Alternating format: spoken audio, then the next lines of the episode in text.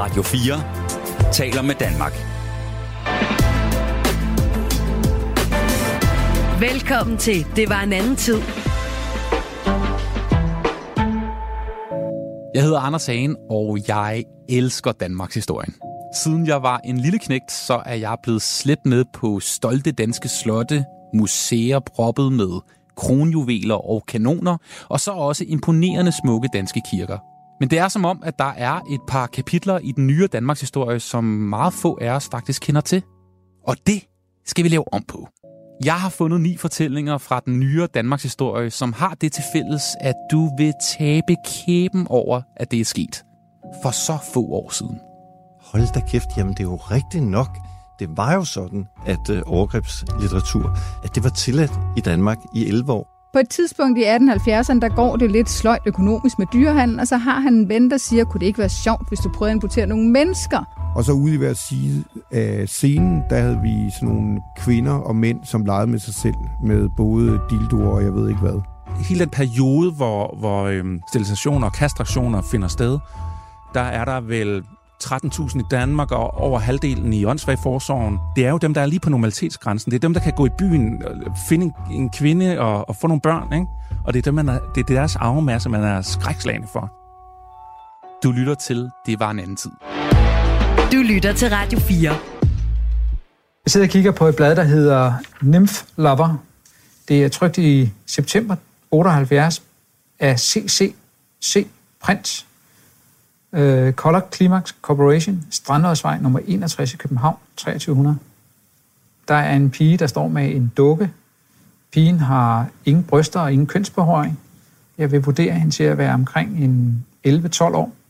På første billede der er hun nøgen og poserer. Øh, almindeligt stående op og på knæ i en seng. Og så sidder hun også og spreder benene. Øh, billederne de er suppleret med tekst på engelsk, tysk og fransk. Øh, nu udvikler billederne så langsomt, øh, fra at hun bare ligger og poserer, så begynder hun at berøre sig selv. Hun stikker en finger op i skeden, og der slutter den billedserie umiddelbart. Det er øh, hæftige sager, vi skal kaste os ud i i dag. Her hørte du Henrik Gundorf, og han arbejder øh, i hvert fald i 2016 i National Cybercrime Center, og han er med i øh, den her dokumentar, som der også hele kommer til at handle rigtig meget om i dag, nemlig Candy-film, da børneporno var lovlig. Du lytter til, det var en anden tid, og i dag har vi virkelig fat i et emne, som, som føles som en, som en helt anden tid.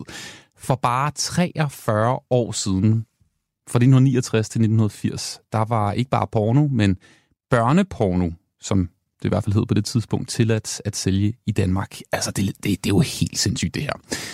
I dagens udgave, der håber jeg, at du, jeg, vi, sammen fordomsfrit kan blive klogere på dengang i 70'erne, hvor altså overgrebsfilm på børn og unge kunne sælges i Danmark. Velkommen for til Det var en anden tid. Mit navn er Anders Hagen. Og jeg har hidkaldt uh, sindssygt godt selskab i uh, dagens udgave uh, til at fortælle mig den her ret vilde historie om dengang, altså at overgrebsfilm på børn var lovligt. Det flød i Danmark.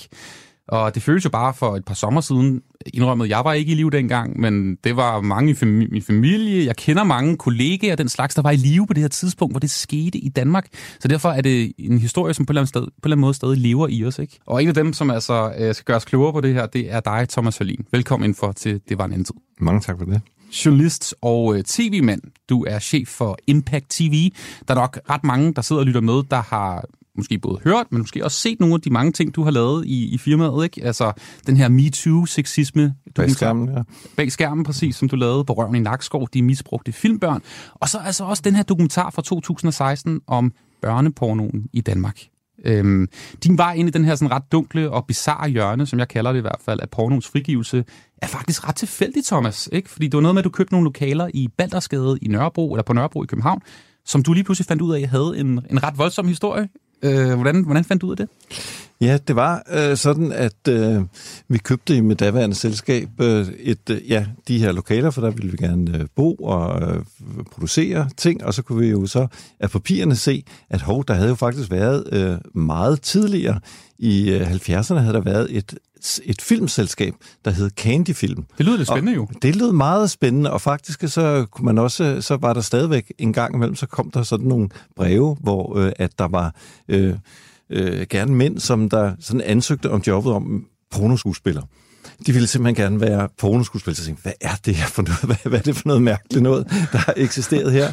Og så øh, er der, gik jeg på biblioteket dengang og prøvede at, at, at, at rode rundt og sige, hvad var, at kigge i forskellige papirer. Hvad var Candy-film? Hvem havde ejet det? Hvordan var det? Og så viste det sig meget hurtigt, at øh, jamen, der var øh, to brødre øh, til andre øh, brødrene, som der dengang stod bag ved Danmarks største, fordi det var jo der, hvor vi lige i 69 havde fået frigivet øh, pornoen, og så lavede de simpelthen det største firma øh, inden, for, øh, in, he, inden for pornobranchen. Så de var simpelthen øh, en slags pornopioner. Men det, der så var endnu mere rystende, når jeg gik ned og kiggede lidt øh, på nettet, så opdagede jeg, jamen ikke alene så var de altså store eksportører og fremstillere af porno, men de var også verdens største distributør af børneporno.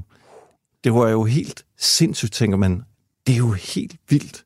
Altså, at det, øh, at, og også at Danmark simpelthen var, vi var øh, førende. Det var vi i starten, fordi vi var det første land, som der fik øh, frigivet øh, børn, eller ikke, men bare pornoen mm. i det hele taget. Øh, og så det her, som nu skifter vi jo lidt nar med, med at, at, at sige uh, børneporno eller overgrebsmateriale, uh, fordi det er jo overgrebsmateriale. Man kan ikke bruge ordet uh, porno om det, som der foregår, fordi det har jo ikke den ringeste øh, grad af, øh, hvad kan man sige, af, af, af seksuel lyst, der har været der, fordi det er jo rene overgreb, som der øh, er fremstillet øh, i det her. Og, øh, Hvad tænkte det, du så, da du fandt ud, altså, altså de vægge der, som du havde købt, at der muligvis havde været noget, der har været, altså der har, der har foregået noget grænseoverskridende derinde. Hvad tænkte du så? Jeg tænkte, det var da godt nok sindssygt. Så kom jeg til at tænke tilbage på den tid, og så tænkte jeg, hold da kæft, jamen det er jo rigtigt nok. Det var jo sådan, at øh, overgrebslitteratur og materiale, at det var tilladt i Danmark i 11 år. Og så tænkte jeg, men det er jo en historie, som der slet ikke øh, er fremme. Og så tænkte jeg, den må jeg ligesom... Jeg, jeg tænkte, det er vigtigt, at vi også har den side af sagen, fordi vi plejer jo sådan at bryste os af, at øh, Danmark og Skandinavien og sådan noget, vi er sådan dejligt frigjort, og vi, vi er, frisindet, og frisindet og alt muligt. Og, øh, men der var, har jo altså så været en meget voldsom bagside af det, for det, at vi har forsynet hele verden med overgrebslitteratur, og ikke alene i de øh, 11 år, hvor det var tilladt, men også langt senere, fordi at øh, vi forbyder det ganske vist i 1980. Meget, det var meget svært faktisk at få det forbudt, og efter det blev forbudt, så synes politiet heller ikke rigtigt, det var ikke rigtig noget, man behøver sig over og, øh, hvad det hedder, og efterforske. Der blev simpelthen ikke rigtig gjort noget, og de domme, som der øh, øh, kom, at der var næsten ingen, og de var meget, meget milde. Så øh, der blev ikke sat ind over for det, og derfor så bevarede vi jo faktisk i, den, øh, i mange, mange år frem øh, i tiden, øh, er der stadigvæk blevet distribueret altså voldsomme mængder af øh, overgrebsmateriale øh, fra Danmark, og hvor meget der egentlig så er blevet fremstillet i Danmark, hvor meget der er blevet fremstillet i udlandet, som vi har organiseret fra Danmark, for det, det er jo det interessante, at, øh, at udførelsen af de her overgreb, de er jo blevet dirigeret fra Danmark. Og alt det her, det skal vi blive, øh, blive meget klogere på. Du er den uh, helt rigtige at have med i, i dagens udgave, øh, Thomas. Um, lige her til sidst, før vi går videre, ikke? Du levede jo selv dengang i 70'erne. Modsat mig, og det er ikke, fordi jeg anklager dig. Bare rolig. Bare rolig. uh, men kan du huske det her? Altså, har, kan du huske, at du har, har set billedmateriale, videoer og den slags med børn? Jamen, dengang så var det jo sådan, at uh, der var rigtig mange porno øh, butikker i København. Hvis du gik igennem, dengang gik i det der i 70'erne, gik igennem strøget, så var det måske en fjerdedel af butikkerne, eller i hvert fald en tiende del, hvor der var, altså der var virkelig mange øh, børnebutikker, eller ikke, hvad det øh, pornobutikker, og øh, biografer, der kun viste øh, den slags, fordi at folk valgfartede fra udlandet til at komme til altså den her frigjorte øh, hovedstad, hvor du kunne øh, se alt det her materiale. Så derfor var blev det jo også vist i, i billedvinduerne. Men var du, kunne inde? så- Var du der, inde i dem? Ja, jeg var derinde og kigge. Selvfølgelig var Ja, jeg ja. inde. Dengang var der jo ikke noget net, så hvis man skulle tilgå porno, så var det jo at gå i en, øh, i en pornobutik, men det var jo også i supermarkedet og, og overalt, så øh, lå det her litteratur jo sådan, det var jo øh, ganske voldsomt i virkeligheden. Thomas Olin, velkommen ind for os til Det var en anden tid. Du lytter til Det var en anden tid på Radio 4. Og vi skal altså i dagens udgave en smut tilbage til en tid i Danmark, hvor der, hvor der virkelig var fart på. Øh, og der er mange af de her rettigheder, som vi jo holder af i dag, som faktisk øh, stammer fra den her tid. Altså her omkring, hvor pornoen bliver frigivet. Fordi i 1973, der bliver aborten ligesom endelig gjort øh, fri i, i Danmark. I 1966, der kom p-pillen til, til Danmark, og lidt senere blev det så også lovligt at annoncere for p-pillen, hvilket jo også er ret vildt at tænke på. Det homoseksuelle, homoseksuelle miljø i den her periode kæmpede også for deres rettigheder, som, som også på en eller anden måde udlyste, at det at være homoseksuel i 1981 81, undskyld, blev taget fra Sundhedsstyrelsens sygdomsliste. Så blev det ligesom okay at være homoseksuel. Og i sommer 69, det det hele handler om øh, i dagens udgave, at det var en anden tid, der skete der noget verdenshistorisk i lille bitte Danevang, fordi pornoen frigives. Nøgne damer, nøgne mænd, dyr, altså det hele øh, blev lige pludselig lovligt at købe, og det var altså i magasiner, blade, film, i butikker, alle mulige steder kunne man altså få fat i det her.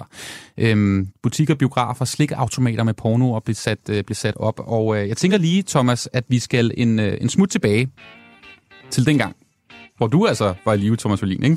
Kan du ikke lige tage os med en tur, slendre en tur ned i, øh, måske, jeg, tror, jeg forestiller mig, det er på Vesterbro, det her især foregår, ikke? Ja, det er klart. Jeg, I Istegade, der var rigtig mange forskellige øh, butikker og biografer, hvor man kunne komme ind og se øh, de her pornografiske billeder og, og, og, og film, og du kunne komme ind, og så kunne du lege en lille boks, og så kunne du øh, se øh, øh, øh, f- sidde og se alene, og så var der en lille toiletrulle, så du ligesom kunne besørge dig selv øh, ved siden af, og øh, du kunne også være, hvis du kom sådan gående, måske lidt øh, hen på aftenen, så kunne der også godt komme en eller anden øh, mand, som ville der tilbyde dig, "Jamen, vil du ikke se noget rigtig ægte live sex? What? Og det, øh, det faldbød øh, forskellige mennesker, og især øh, udlændingen var jo meget øh, øh, interesseret i det, så de fulgte jo gerne med den her fyr.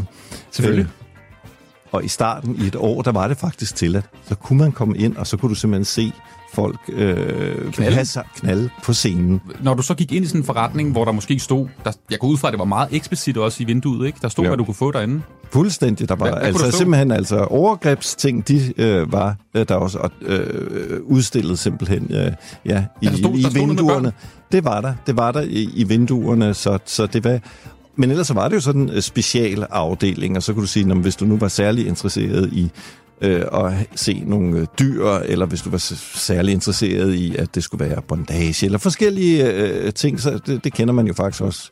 Ej, det kender man jo ikke rigtig mere, fordi det var dengang, at, øh, at den gjorde det. Men så var der jo sådan her øh, også en særlig afdeling for sådan noget øh, overgrebsmateriale, øh, øh, hvor børn øh, indgik. Og var det noget, Ja. hvor man skulle sige til ekspedienten, jeg vil Du gerne... kunne bare gå derhen.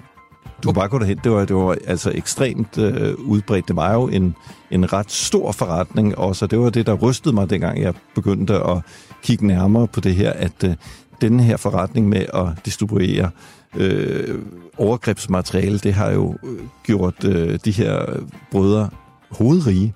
Ja, og dem skal vi ind på uh, lidt senere. Kan du, kan, du, kan du huske, om det var okay for børn for eksempel at gå ind i de her forretninger? Var der nogen, der sagde, hey, du er ikke gammel nok til at komme ind i den her, uh, den her biks? Jeg ved jo i hvert fald, at øh, da jeg har været sådan en øh, 13-14 år der, der har jeg da besøgt de der butikker meget hæftigt, og jeg kan, har ingen erindring om, hvor jeg er blevet smidt ud. Hvad, prøv lige sådan at tage os med i forhold til, hvordan var sådan moral? Altså, var, der, var, der, var det noget, man var pinlig over at gå ind og så lige hive et par magasiner ned og så gå ud med dem? Eller, altså, eller var det bare helt okay, og det var no problem? Altså, det er jo sådan lidt sjovt, at øh, på, på en måde, at det der med, at det var så åbenlyst, men alligevel, så var det jo stærkt tabuiseret. Altså, det var jo ikke noget, som man sådan rigtig talte om, men men fordi at der blev reklameret så meget, så, øh, så var det hele tiden en del af, af gadebilledet, kan man sige. men det var ikke sådan, at det fyldte sådan meget i øh, diskussionerne eller sådan noget, at, at man ligesom talte om, fordi at øh, det var da dybt pinligt. Jeg ville da ikke gå rundt øh, og, og vifte med et øh, pornografisk magasin eller sådan noget, bare have det under armen eller sådan noget. Det, det, det, ville ikke, det ville ikke være. Men dengang, der var det jo... Altså, man havde jo også blade som... Øh, sådan soft pornoblade, kan man sige, ugens rapport og... Øh, Weekend så, så, øh, nej, Weekend 6, den var nok lidt mere hardcore, okay. men det var jo et uh, kæmpe udbredt uh, uh, blad. Altså, de, de havde jo... Altså, det var jo enorm uh, omsætning på det her. Det var jo også sådan, at det kom til sådan at præge, hvad kan man sige, sådan også øh, de almindelige sådan populære, altså hele, hele populære, øh, øh, hvad kan man sige? Ja, ja, kulturen? Kulturen, ja, ja, fordi du, du kan se, at øh, Ekstrabladet havde side ni piger, man, og, og, og øh, se og høre og havde, og lige, lige pludselig tænkte man, hold da op, der er altså seks sælger. Så, det, så man fik jo virkelig sådan, det, det var jo sådan en virkelig, virkelig øh, overvældende Øh, der var, der ja, var der, der, der, lige i hovedet. Det var der, hele tiden, og der var, der var ikke rigtig nogen grænser for det. Ikke? Altså, nu, man kan ikke sammenligne det med i dag på nogen måde. Kan du, øhm, kan du lige prøve at fortælle lidt også om, inde i butikkerne, hvad det var for nogle mennesker, som der så øh, gik ind? Jeg går ud fra, altså uden igen at lyde alt for fordomsfyldt, men det var måske hovedsageligt mænd, der hoppede ind i butikkerne og købte de her ting, ikke? Jo, det, det er det, men, men øh, ja, det, det, det, det, det, jeg kan faktisk ikke rigtig helt huske det, men, men det vil jeg gå ud fra, at der er jo sådan lidt øh, en, øh, en over repræsentation af, af mænd i forhold til det, men, men der er jo også kvinder, som øh, synes, at det er interessant, så, så ja. Og øh, der er nok nogen, der tænker derude, sådan, øh, hvordan, altså på det her tidspunkt, det var jo en, en mere konservativ, konservativ, og vi var også mere på den måde sådan kristne øh, på det her tidspunkt i, i Danmarks historie, men, men altså, det var faktisk en konservativ øh, justitsminister, der ligesom fik på, øh, pornoen ligesom frigjort. Han sagde, at øh, altså en begrundelse for, hvorfor det blev, blev ligesom øh, lovliggjort, det var, at man håber, at frigivelsens vej at kunne medvirke til, at publikums interesse for det, det underlødige materiale bliver mindre. Mm. Fik han ret? Han fik jo i den grad, han tog så meget fejl, som man nærmest overhovedet kunne, fordi at øh, alt den der, man havde jo sådan lidt, øh, hvis man var i de højere kredse, så tænkte man, jamen altså alt det med sex, det er jo simpelthen så underlødigt. Det er kun øh, altså meget få, der kan være interesseret i det. Det er jo ikke sådan menneskeligt. Øh, og så tænkte de, hvis man ligesom frigiver det, når man så, så efter nyhedsinteresse, så tænkte, det har ingen interesse. Men øh, man har jo øh, åbnet for øh, noget, der jo slet ikke øh, øh, har kunne stoppes, og jeg tænker også, at i, i dag, så er det jo bare fordi, at nu er, øh, er det jo på nettet, at det foregår, men det er jo stadigvæk en af verdens største industrier. Du lytter til Radio 4. Og du hører programmet, der hedder Det var en øh, anden tid i dag, øh, altså med et kapitel af Danmarks historien, som øh, virkelig føles som en anden tid, og det er øh, tv-mand og øh, direktør Thomas Hørlin, der er i studiet Impact TV, Øh, manden, som altså også har lavet øh, selvfølgelig en, øh, en dokumentar om øh, det her, øh, kan man sige, øjeblik af Danmarks historien, som vi jo her nu i 2023 synes er meget, meget, meget grænseoverskridende. Øh, vi er i 70'ernes Danmark, som på det her tidspunkt var, kan man godt kalde en slags Thailand, Altså i hvert fald ud fra de fordomme i forhold til det sted, man tog hen, hvis man rigtig gerne vil, øh, vil have noget, noget overgrebsmateriale. Ikke? Nu har jeg også lavet rigtig mange øh, programmer fra Thailand, som jo meget handler om øh, den, hvad kan man sige, open-ended prostitution, altså det, det, det der med, at man øh, er mænd, øh, særligt vestlige mænd, de øh, indleder nogle forhold, som er sådan en, en slags prostitution, og, men ikke nødvendigvis, det kan også udvikle sig til andre ting. Men det er faktisk sådan, at i Thailand, der er porno strengt forbudt, mm. stadigvæk. Ja. Så det, det, på den måde kan det ikke øh, sammenlignes, men man kan sige, øh, så, så, så det som der foregik, øh, eller foregår i Thailand, det er jo meget mere sådan prostitution og sådan noget, og det havde frigivelsen af porno faktisk ikke nogen indvirkning på. Den var hverken større eller mindre. Det har været noget, der bare har foregået sådan øh, sideløbende. Så på den måde hænger det ikke rigtig sammen. Nej, men der var i hvert fald ret meget turisme til Danmark. Der var, ja, du kan sige, der var sexturisme. Ja. Den har du ret i. Ja. Fordi at der har været, man kalder sexturisme til Thailand, men dengang så var vi jo de første sådan, det første rigtige land, ikke, hvor folk de tog der til for simpelthen at opleve den øh, frie øh, sex. En, en, en såkaldt god gammeldags sexferie simpelthen i, ja. i Danmark, og især i København og Vesterbro, tror jeg, det var, det var udgangspunktet. Øhm, jeg tænker, Thomas, vi lige skal prøve at dykke ned i, og nu bliver det altså en smule grænseoverskridende for dig, der sidder og hører med, men det her det er jo rasende interessant. Hvilke former for sådan overgrebs øh, film var der, øh, det vi i gamle dage kaldte for børneporno? Altså var det kun billedmateriale, eller hvad, hvad, hvad har du fundet ud af igennem dit, øh, dit arbejde? Jamen, øh, der var jo øh, altså alt, hvad øh, man ligesom kan forestille sig. Det er jo øh, sindssygt øh, ubehageligt, så det var jo... Men noget af det mest, øh, hvad kan man sige, gængse er jo, øh, hvad det hedder, voksne menneskers øh, overgreb på mindreårige øh, børn. Og det, det, det er jo sådan den helt øh, overvældende øh, del af øh, tingene, der også hvad det hedder, børn indbyrdes, hvor de jo bliver tvunget øh, til alle mulige øh, forfærdelige ting.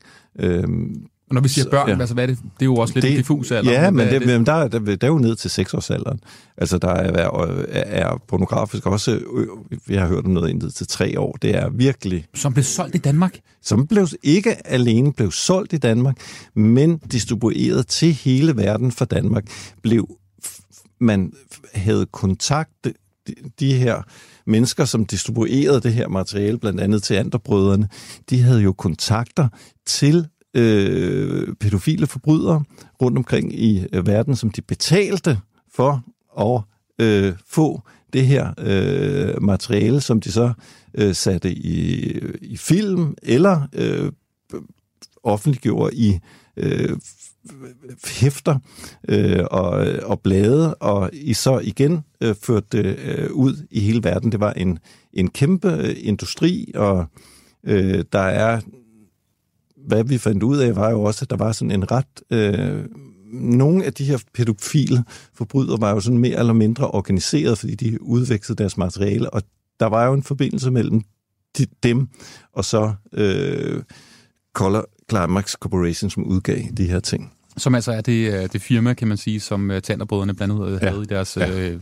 konglomerat. Ja. Øh, så man kan kalde det en form for, jeg ved godt, det lyder lidt mærkeligt, men en form for trekantshandel. Altså, der er nogle pædofile, der, der sender... Der laver overgreb, der, der laver, foretager, og, foretager overgreb på øh, børn. Og ja. filmer det og tager billeder af det. Ja. Sælger det så til, til øh, nogle danske ja. Ja. distributører, distributører ja. som ja. så, så på en eller anden måde redigerer det og sender det ud i verden. Ja.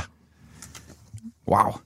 Og, okay, og hvad, hvad, de mennesker, der så købte det her, kan du sige noget om det? Fordi har du været i kontakt med nogle af de mennesker, der, der købte materialet? Altså er det udelukkende pædofile, der køber de her hæfter og den slags, eller hvordan? Det vil, det vil, det vil jeg gå ud fra, at det er øh, pædofile, som der, som der, som der køber materialet, og der har jo været, og det, vi kan jo også se det, at der er jo lidt, øh, altså dengang, der var det jo også øh, ulovligt at øh, og købe det i udlandet. Det var lovligt at producere det, ikke at producere det, men at distribuere det i Danmark. Men man solgte det jo så øh, til især USA, hvor der var en kæmpe øh, interesse. Det var en af øh, de største markeder for det der overgrebslitteratur. Og så for at øh, men man måtte jo ikke sende det til USA.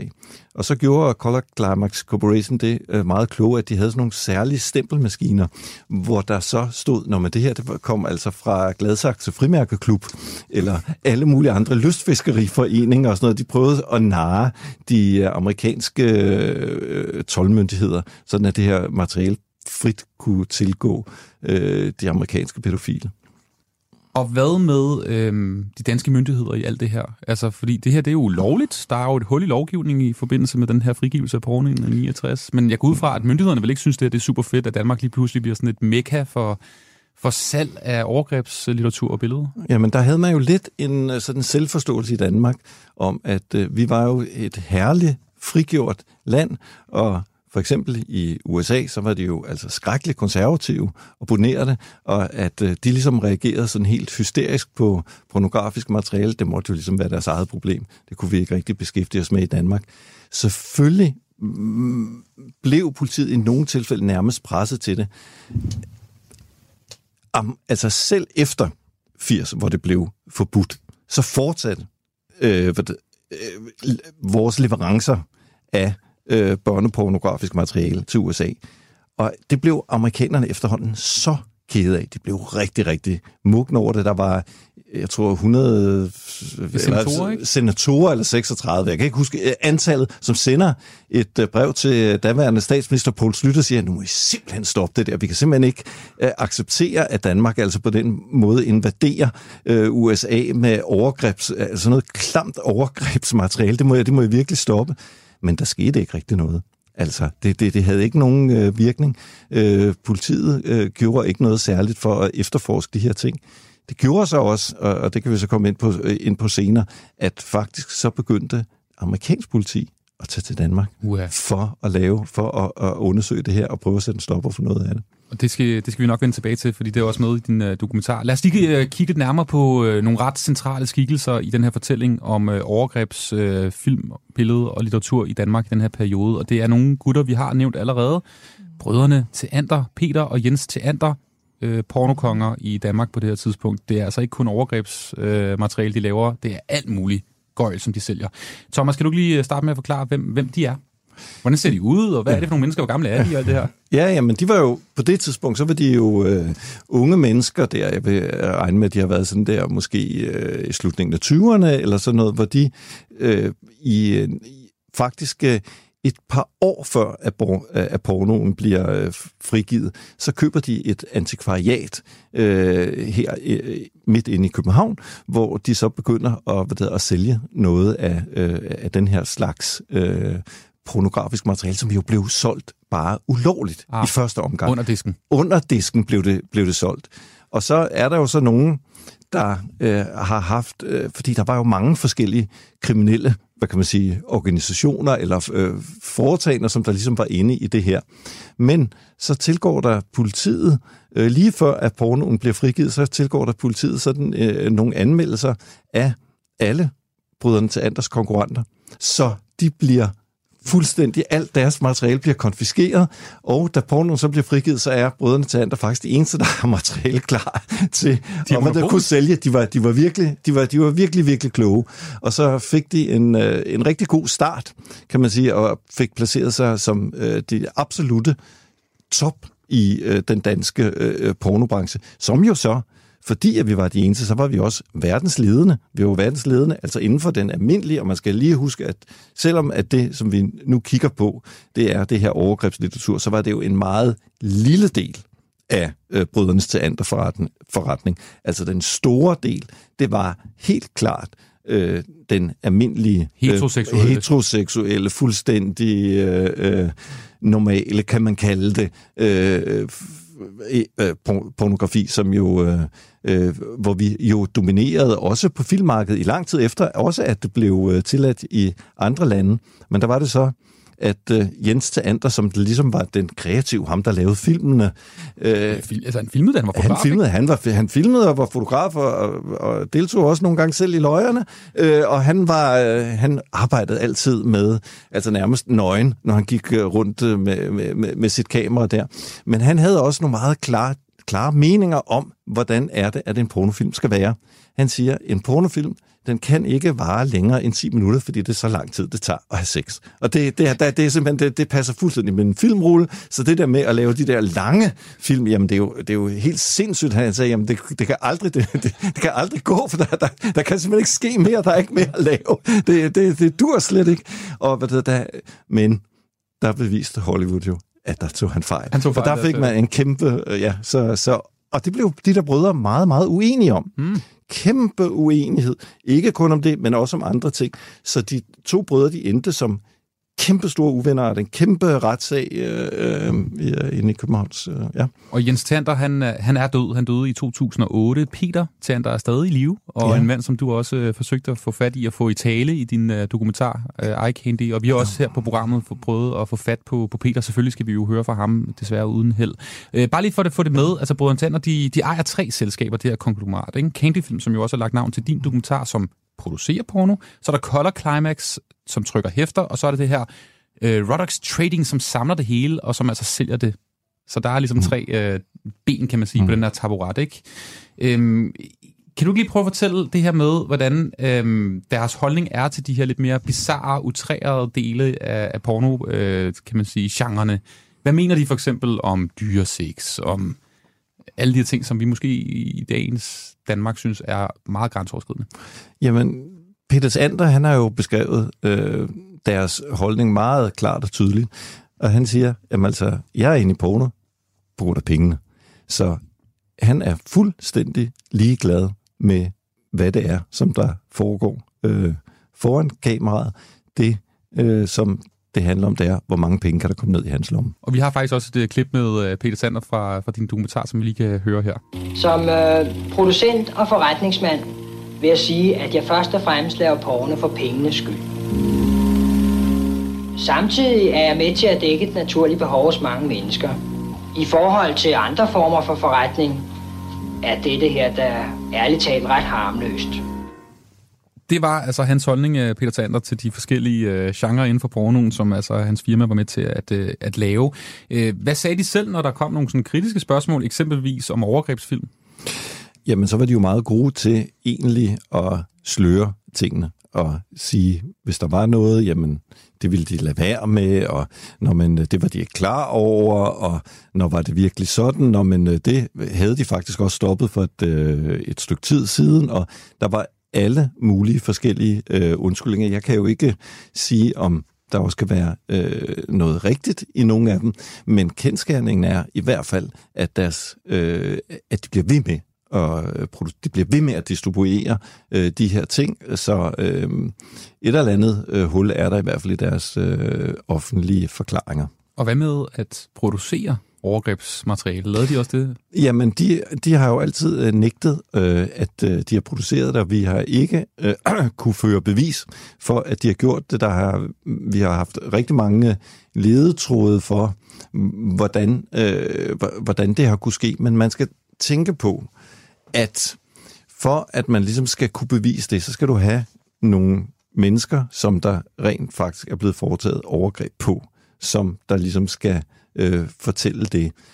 Og det er faktisk rigtig, rigtig svært, fordi øh, som vi også kender fra øh, hele MeToo og øh, mange af vores senere film, så ved vi, at øh, folk, som der har været øh, udsat for den slags overgreb, øh, for det første kan de være blevet fuldstændig sådan smadret øh, menneskeligt set, men for det andet så er det jo absolut ikke noget, som man har lyst til at øh, sige offentligt, eller mange har også svært ved bare at vedkende sig det i sig selv, at de har været, fordi det er så, så meget skam. Ja, der, der, er, der er så meget skam, og det er, det er, det er noget af det mest øh, forfærdelige, man kan udsætte mennesker for. Og der skal man så huske, at på det tidspunkt, der var der mange i den offentlige debat, og også øh, den offentlige mening, og, og, og, og man kan jo faktisk nærmest slå op, hvis du slår op i øh, øh hvad det hedder, Gyldendals øh, opslagsværk øh, fra 1971, der øh, er der en øh, øh, hvad det hedder, pædagogisk øh, seksolog, som øh, der hedder Kai, øh, hvad det hedder, Kai Tolstrup, øh, og han var dengang ved Rigshospitalet, og han øh, blev citeret for det her øh, ekspertudsagn, og nu vil jeg så læse op. Man skal passe på ikke at undervurdere børns egen andel i, øh, øh, i utærlighedshandlinger. Øh, jeg kunne være fristet til at supplere begrebet børnelokker med udtrykket voksenlokker om, øh, de, om visse børn. Derpå henvises der i et kapitel om pædofili til en øh, tysk øh, opgørelse over pædofilimisbrugte børn, som viser, at, piger, øh, at pigerne øh, i en tredjedel af tilfældene selv har været aktivt medvirkende til utærlighederne. Så det, som der ligesom var det, det, det var, at man ligesom påstod, at det var børnene selv, der ville. Og det er jo grundet i en fuldstændig misforstået øh, forståelse af børns seksualitet, men det var en meget udbredt øh, opfattelse, og den man kan jo se, at hvor den stammer fra, men, men, men, men, men, men, men det, at det var øh, så udbredt, gjorde jo også, at når øh, Kristelig Folkeparti på det tidspunkt, øh, hvad det et meget øh, reaktionært øh, parti, der var der så en, der hed øh, Inge Kro, som stillede forslag i Folketinget om, at vi må forbyde den her overgrebsting. Øh, det kan simpelthen ikke passe, at vi i Danmark skal gøre det. Så var der et overvældende flertal af Folketinget, som nedstemte hendes forslag. Det kunne de simpelthen ikke øh, se meningen i. Fordi tankerne om, at børn også havde en seksualitet, børn var ligesindede ligesom voksne, at det ligesom passede ikke Ja, ja. Og, man, og man havde jo faktisk også, dengang der havde man også strafferetsrådet. De gik ind og vurderede de her uh, ting, og, og, og de anbefalede, at uh, nej, i stedet for at gribe ind over for det her, de her overgreb og sådan noget, så skulle man tværtimod nedsætte den seksuelle lavalder til 14 år. Smart. Hvis vi lige bliver øh, de her brødrene til andre, som virker som nogle øh, ret vilde typer, ikke? Øhm, du har jo prøvet at få fat på ham her, Peter Sander, som altså stadig øh, lever den dag i dag. Øhm, hvordan gik det egentlig? Jamen, det var meget afvisende. Jeg har kun det, altså til sidst møde jeg ham. Men før øh, det, der prøvede jeg mange, mange, mange gange at komme i kontakt, og kunne kun øh, finde nogle af forskellige af hans øh, medarbejdere, som øh, bare for sagde, at det her, det var et overstået kapitel i Peters liv, og det var ikke noget, han ønskede at forholde sig til øh, på nogen måde. Fordi Rodos Trading eksisterer stadig, ikke? Øh, måske godt det. Okay. Jeg, ved det jeg, jeg ved det faktisk ikke. Det har jeg ikke lige undersøgt, men det, det skulle ikke undre mig, om der stadigvæk var et eller andet, selvom at man kan jo sige, at den type, øh, altså, fordi det er jo fysisk pornografi, vi mm. taler om her, det, det eksisterer jo ikke mere. Det er jo alt sammen øh, overgået til nettet, og jeg har faktisk ikke undersøgt, om de også er til stede der jeg tvivler faktisk lidt på det. Jeg tror, at øh, Peter han har tænkt, nu vil jeg ikke, og han har også tjent så mange penge, og nu er han også blevet en mand i en alder, hvor det er svært for ham at bruge dem, selvom han jo bor i en altså absolut lækker luksusvilla øh, ned til Bagsværsø. Og lad os lige blive med det økonomiske, fordi jeg tror, der er mange, der sidder og lytter med, der tænker, hvor mange penge kunne man i grunden tjene på altså overgrebsmateriale, børneporno, som det hed i gamle dage. Hvor, hvor mange penge var der i det? Hvor meget har Brødren Sander tjent på det her? Jamen, øh, jeg tror, at vi i hvert fald har regnet ud af, jeg, jeg kan simpelthen ikke huske de eksakte tal, men, øh, men det er mange, mange millioner. Så de, de har tjent rigtig mange penge på det, så det, det, det er... Og det er ikke penge, de har skulle betale tilbage, efter at det blev ulovligt? Det... Nej, der har jo ikke været noget, der har ikke været nogen som helst repressalier over for øh, alt øh, det, øh, som øh, der er foregået. Og øh, ja, det, så, så, så, så, så det har været en... Øh, det har været en gratis omgang, eller det har været en meget indbringende forretning for øh, Peter Theander, men også for en række andre spillere. Du lytter til Radio 4. Det er Thomas Wallin, der er øh, gæst og med i dagens udgave, at det var en anden tid. Du lytter til Radio 4. Jeg hedder Anders Hane, og i dag er det altså øh, virkelig en anden tid. Vi er tilbage i 70'ernes øh, Danmark. Det her, det vil jeg gerne understrege, det er altså ikke kun i København og på Vesterbro. Det er altså i hele Danmark, hvor at øh, overgrebsmateriale, det vi i gamle dage kaldte for børneporno, det var helt lovligt at sælge og købe. Ingen problemer, no problem. Du røg ikke i fængsel, og der var mange butikker, hvor det altså stod i vinduet, herinde kan du få øh, børneporno, og der også biografer, Hawaii Bio, det legendariske sted på Vesterbro i øvrigt, hvor du kunne komme ind og sætte dig ind i en kabine og se øh, porno. Der var der altså også reklamer for, at herinde der viste de børneporno. Og børn ned til 10 år har jeg set sådan en reklame for, det er, det, det er helt vanvittigt. Thomas, jeg tænkte på, øhm, kunne du ikke øh, fortælle lidt om, hvordan folket, altså folk dengang, hvad de tænkte om det her med øhm, overgrebsmateriale, når de gik forbi øhm, de her forskellige bikse, og de så det i biograferne og den slags. Hvad tænkte de om det, og var der ikke nogen af de her mennesker, offrene, altså nogle af børnene og de unge, der, der, der gik til politiet med det her? Nej, igen, øh, man skal tænke på, at dem, som der var ofre, det er jo, øh, det har været meget svage børn, det har været, øh, og, og, og de har blevet, øh, de er jo også blevet, altså de metoder, som vi kender i, i dag øh, fra historier fra nettet og sådan noget med grooming osv., det er jo også mange af de samme metoder, som der blev brugt dengang. Og det, som der skete efterfølgende, øh, vi fandt ud af via amerikansk politi, der havde de sat nogle agenter på nogle øh, pædofile, som de havde, øh, nogle meget kendte franske pædofile, som de, vi har fået noget materiale, fordi vi tog til USA for den eneste måde, vi kunne undersøge, hvad, hvad, hvad skete der der? Det var ikke i Danmark. Det danske politi havde jo simpelthen ikke, der var ikke nogen øh, akter, der var ikke nogen undersøgelser, der var ikke nogen ting. Men amerikansk politi, de havde sat agenter på at undersøge, hvad skete der i Danmark. Så vi tog til USA, fik en hel masse papirer fra øh, øh, de, de amerikanske myndigheder. I de papirer, så kunne vi så se, hvordan at de havde fulgt øh, hvad der er sådan en pædofiliring, meget berygtet pædofiliring, så kunne vi se, hvordan at deres forbindelser var til Danmark. Vi kunne se, hvilke adresser, øh, som det drejede sig om. Via de adresser kunne vi identificere nogle pædofile, som havde øh, ragt ud i nogle forskellige hvad det, børnemiljøer i Danmark, hvor vi så kunne se, at øh, en af dem øh, var en filminstruktør, som havde lavet af nogle af, hvad kan man sige, de største ungdomsfilm i Danmark, øh, hvor at øh, de jo simpelthen havde ansat nogen af dem, som der politiet var efter, og så kunne vi jo opdage vi jo senere ved at gå ind og tjekke på de her film, at Lasse Jensen havde lavet pædofile overgreb på sin skuespiller. Og det var det, de misbrugte filmbørn handlede om. Okay, men jeg forstår ikke, hvordan kan mennesker i Danmark, du, det, det kommer igennem det amerikanske politi og de her agenter, som du har snakket med. Hvor, hvordan kan det her ikke være noget, som nogen i Danmark har gået til politiet med? Eller nogen, der Jamen, har der, er jo, noget, der, var, der var jo ikke nogen, der ønskede at gå til politiet, fordi at øh, hvis du er offer, de her øh, mennesker, der var med i de her øh, ungdomsfilm dengang, de har jo levet med det her, uden nogensinde at sige noget. Det er jo først, øh, da vi øh, kontakter dem i, øh, har det været, hvornår har det været, af 17-16, hvor at øh, de begynder at fortælle om de her ting. Jeg aldrig fortalt det før. Mm. Fordi at det er simpelthen så pinagtigt og skamfuldt. Og det var så svært, det tog os flere år at få de mennesker til at fortælle om de overgreb, som de instruktører havde gjort på dem.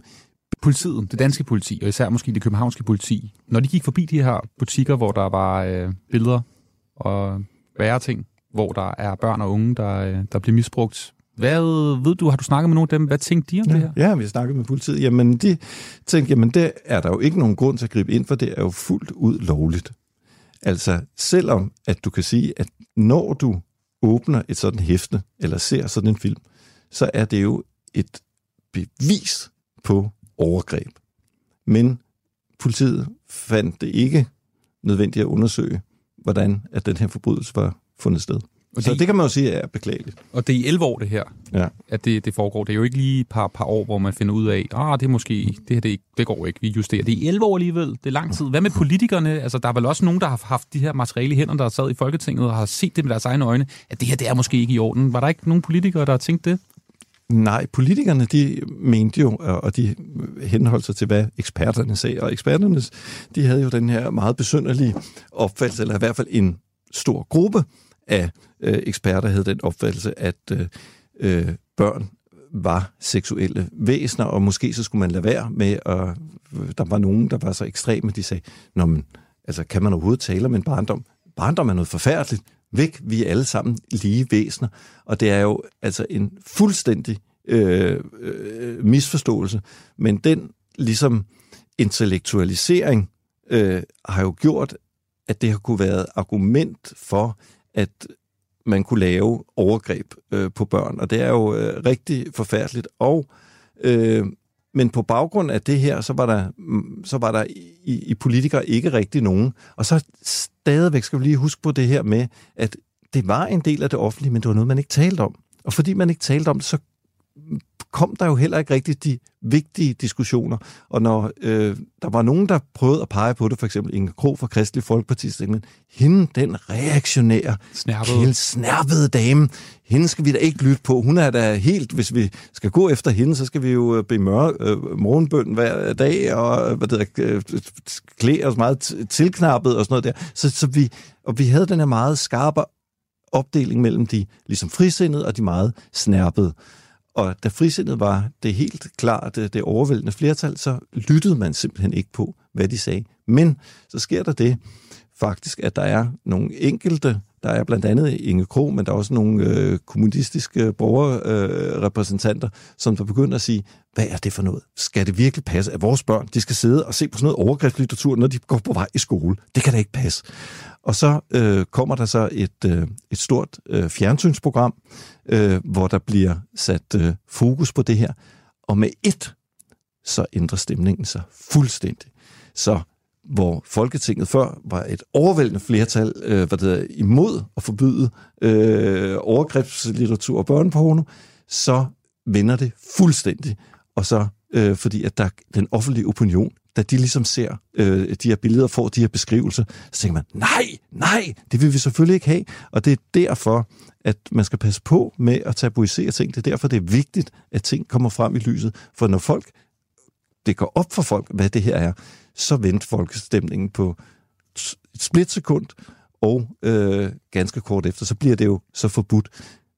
Problemet er selvfølgelig, at man så ikke gør noget ved det. Det er så det. Men det, det kan vi lige vende tilbage ja. til. Øh, Thomas Alin, der er lige en mand, jeg lige vil introducere for, for lytterne, som du godt kender. En fyr, der hedder Beryl Kuczynski, som er kriminolog, som har arbejdet ved Københavns Universitet. En meget, meget klog mand jo, som øh, på en eller anden måde... Øh, ja, måske meget godt eksemplificerer øh, folkestemning, eller måske ikke folkestemning, i hvert fald blandt øh, de, øh, dem, der var med i medierne, og der ligesom var med til at bestemme, øh, for ligesom prøve at forklare de måske positive ting ved overgrebsmateriale, som er altså besolgt lovligt i Danmark. Lad os lige prøve at høre, hvad han mener, hvorfor det egentlig er, det skal være lovligt.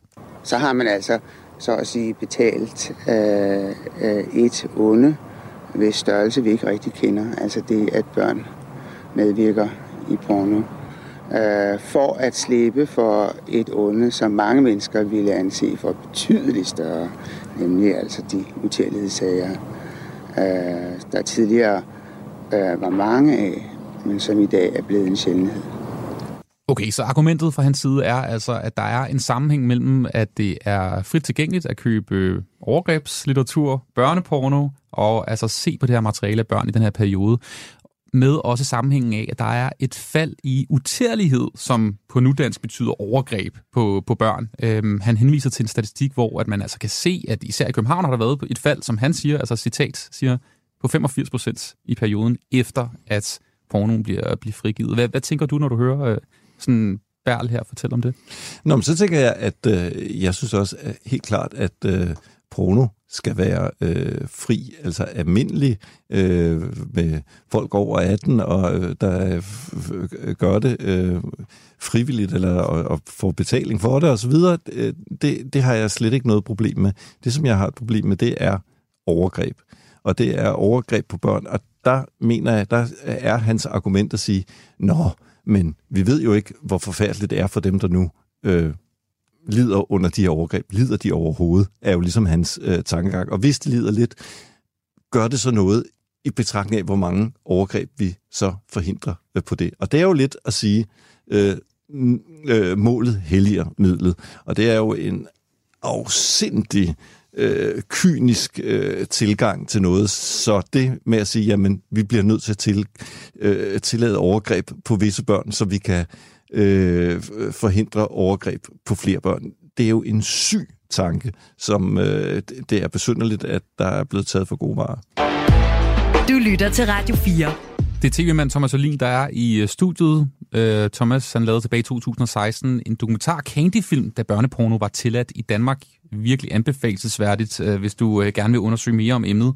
Uh, vi kigger også lidt nærmere nu på de børn og unge, som altså medvirkede i de her film og magasiner, hvor de blev, ja, det var direkte straight up overgreb, som altså helt lovligt solgt i Danmark mellem 1969 og 1980. Thomas, jeg tænkte, vi lige skal høre også lidt om dem. Har du fået fat i nogle af de her øh, mennesker? Har du snakket med nogle af de her, der var børn på det her tidspunkt, som er voksne mennesker nu? Ja, det har jeg. Øhm, og, og det er, det, øh, ja, det er, det, det er jo nogle, de, er, de historier er lige præcis lige så forfærdelige, som øh, man kan forestille sig. Og det er jo meget øhm, udlandske, skal det lige siges i hvert fald. Der er, hvad der, dem som jeg har talt med, er danske. Og der er, øh, det er øh, foregået øh, i Danmark, øh, og det er jo selvfølgelig også foregået øh, mange steder i øh, udlandet, særligt i Thailand, men, men også øh, Filippinerne, alle mulige steder øh, er det foregået. Men, øh, Når du snakker med de mennesker i dag, ja. ved de godt, at de har, har været udsat for et overgreb? Det ved de jo. Og det er jo det, som de fortæller om, for eksempel i de misbrugte filmbørn. Der kan du se, hvordan at, øh, øh at der fortæller de ærligt om også, hvordan deres liv er blevet ødelagt på grund af det. Fordi når du går ind og forstyrrer et barns seksualitet, så er det jo kun i det øjeblik, at du gør det. Fordi at det barn er i en udvikling. Så når du gør det, så risikerer du at ødelægge hele barnets og det voksne menneskes seksualitet igennem hele livet. Så de skader, som de pædofile har gjort, de er uoprettelige. Det er menneskeliv og menneskeskæbner, som er blevet ødelagt for altid. Og hvad tænker de mennesker så nu om, at, at den her periode i Danmarks historie ikke er noget, vi rigtig snakker om? Jamen, det er jo der det eneste, som der faktisk øh, vi har kunne se, også når vi taler for eksempel de misbrugte filmbørn, det er det, at de lige pludselig møder hinanden og kan tale sammen og oplever, at de har faktisk et fællesskab der. Det begynder at, at, at, at give dem styrke, og det frigør dem fra de her ting, fordi det er jo nemlig den her tabuisering, det med, at du ligesom siger, jamen det er din egen skyld, jeg gjorde det jo selv, jeg protesterede jo ikke, jeg gik jo ikke til politiet, jeg gjorde jo ingenting, altså er det mig, det var mig, der lokkede ham, jeg gjorde det jo frivilligt. Og i Lasse Nielsens, altså instruktørens øjne, så har han så tænkt, at han gjorde det jo frivilligt, men det, men, men, men det er jo en meget, meget syg tanke. Du lytter til Radio 4. I 1980 der blev et endeligt forbud mod øh, børneporno altså også øh, stemt igennem i Folketinget. Jeg ved, at 22 medlemmer af Folketinget faktisk stemte imod i 1980. Der var nogle medlemmer fra De Radikale, fire fra Fremskridtspartiet, hele VS, Venstresocialisterne, og tre fra SF, der simpelthen stemte imod det her lovforslag om, at øh, lige præcis den del af pornoindustrien skulle være selvfølgelig forbudt, og overgrebsfilm skulle vi kaste langt væk og gøre ulovligt. Øhm, ved du egentlig, hvad øhm, de her politikere, hvad var deres argumenter for, at det skulle stadig være lovligt? Jamen, i Kendte Film, der laver vi jo et interview med daværende retspolitiske ordfører for øh, Venstresocialisterne, som jo er øh, enhedslisten i dag. Preben Wilhelm, som jo også øh, senere blev øh, chef for DR's øh, dokumentargruppe og en meget, meget, meget kendt person. Og det overraskende var jo, at han selv øh, her i 2018 altså stillede sig op og sagde, jamen, hvis et... Øh, han ville stadigvæk stemme sådan, som han gjorde dengang, fordi at han mente, at øh, det var øh, det rigtige. Og det på jeg indrømme, det er jo fuldstændig i mine øjne. Altså, jeg, jeg fatter det ikke. Det, det, det er ret. Det er, det er helt, helt vildt. Øhm, jeg vil også lige her til sidst lige nævne en øh, forfatter og samfundsdebattør, Lone Bakke, som øh, også var med til på en eller anden måde, og måske være med til at vinde øh, folkestemningen, og især måske inde i, i, på Christiansborg, nemlig med en bog øh, om emnet. Øh, den hedder Liderlige Lolita, som udkommer i 1980, lige præcis, altså her, hvor at, øh, kan man sige, folkestemningen vinder. Øh, bogen dokumenterer det danske marked for, for det her overgrebsfilm, og der er altså 35 billeder af altså meget, mange meget eksplicite scener fra nogle af de her film, der var helt lovligt i, i Danmark at sælge. Øh, jeg tror, det var fra nogle franske pædofile og nogle overgrebsfilm derfra, hvor det stammer fra. Meget ironisk, så er den her bog faktisk ulovlig jo nu at låne og kigge på, selvom den havde en, en, en stor indvirkning i Danmarks historien, og, og på mange måder jo var noget, der skulle sætte en gang i, i samfundsdebatten. Øh, tilbage, jeg mener, det var i, øh, i 2014 eller sådan noget, der, øh, der var der en avis, Metro Express, der prøvede at låne den her bog på det kongelige bibliotek og det kunne de godt, og så blev det kongelige bibliotek simpelthen politianmeldt, fordi bogen stod nede i deres kælder, den kunne, kunne lånes frit. Det er ret vildt, ikke? Mm-hmm. og Lone Bakker så efterfølgende været ude og sige, at det synes hun jo er helt vildt, at den, at den er ulovlig. Men det er altså på grund af de her billeder, som gør, at bare det der med at være, altså have sådan noget materiale, så, så bliver du kriminel, selvom du overhovedet ikke har hensigter i den retning, der hedder det. Det må det også have været et problem, da de lavede Eye Candy dokumentaren. Ja, det var... Øh øh, det var et øh, det var et stort øh, det var et, et rigtig stort problem og det er jo stadigvæk sådan at nu øh, tror jeg en, endda forskere ikke engang har adgang til det øh, materiale så, så det var faktisk siden dengang så er det blevet skærpet. I starten da vi lavede øh, researchen før vi var helt klar over øh, øh, hvor, hvordan det var så øh, havde vi jo sådan en, en lidt omfattende øh, research og da vi så blev klar over reglerne hvor alvorligt det egentlig var så blev vi jo så, så blev vi nødt til simpelthen at tage vores computer og altså fysisk brænde den af. det, altså, jeg tænker, det der det skal vi simpelthen bare ikke have noget som helst af. Og så blev vi jo nødt til at, at tilgå øh, materialet via, øh, altså som i indledningen af det her program, der kan man jo høre, det er en politimand, som sidder og læser det op, sådan at øh, så, så vi kunne ikke engang have øh, billeder på nogen som helst øh, øh, måde, så det, det er klart, at det besværliggjorde øh, researchen, men på den anden side, så, så, så kan man også sige, at øh, det vil jo også være måske øh, en lidt farlig undtagelse, hvis man siger, når man til der er alle mulige undtagelser, hvor man gerne må øh, tilgå den her type overgrebslitteratur. Men det er vildt nok, ikke? Altså på 43 år er du gået fra, at du kan gå ned i en butik og købe det, til nu, at du vil brænde din computer af, bare at du har det du, du er bange for det. Ja, du er bange for det. Ja, ja, det der, og det, der, det må man, øh, ja, så, så der, der er absolut ikke nogen øh, undskyldninger. Der er jo mange, som i, hvad det hedder, i pædofilisager i dag, hvis de bliver taget med øh, øh, computer fuld af børne øh, eller hvad der overgrebsmateriale, så vil sige, at Nå, men det er fordi, at øh, jeg i virkeligheden er pædofilijæger, og derfor så samler jeg beviser og sådan noget. Det er ikke så, så den, det, det, det, den holder altså ikke i retten. Thomas Solin, det har været en fornøjelse. Du er altså som, øh, du, du er øh, chef for Impact TV og har altså været med til at lave filmen Candy, som øh, udkom for nogle år siden i 2016. Øhm, tusind tak, fordi du var med. Selv tak, det var en fornøjelse. Og tak fordi du lyttede med til Det var en anden tid. Jeg hedder Anders Sagen, og husk, du kan høre det her afsnit som, øh, som podcast, og alle andre programmer, vi laver i den her programrække, inde på din foretrukne podcast her. Efter optagelse har vi forelagt Thomas Jolins påstande for Peter til Ander, og han ønsker ikke at kommentere. I dagens udsendelse har vi brugt klip fra dokumentarserien Candyfilm og Danmarks Radio. Tak for lån. Du lytter til Radio 4. Du har lyttet til en podcast fra Radio 4. Find flere episoder i vores app, eller der, hvor du lytter til podcast. Radio 4 taler med Danmark.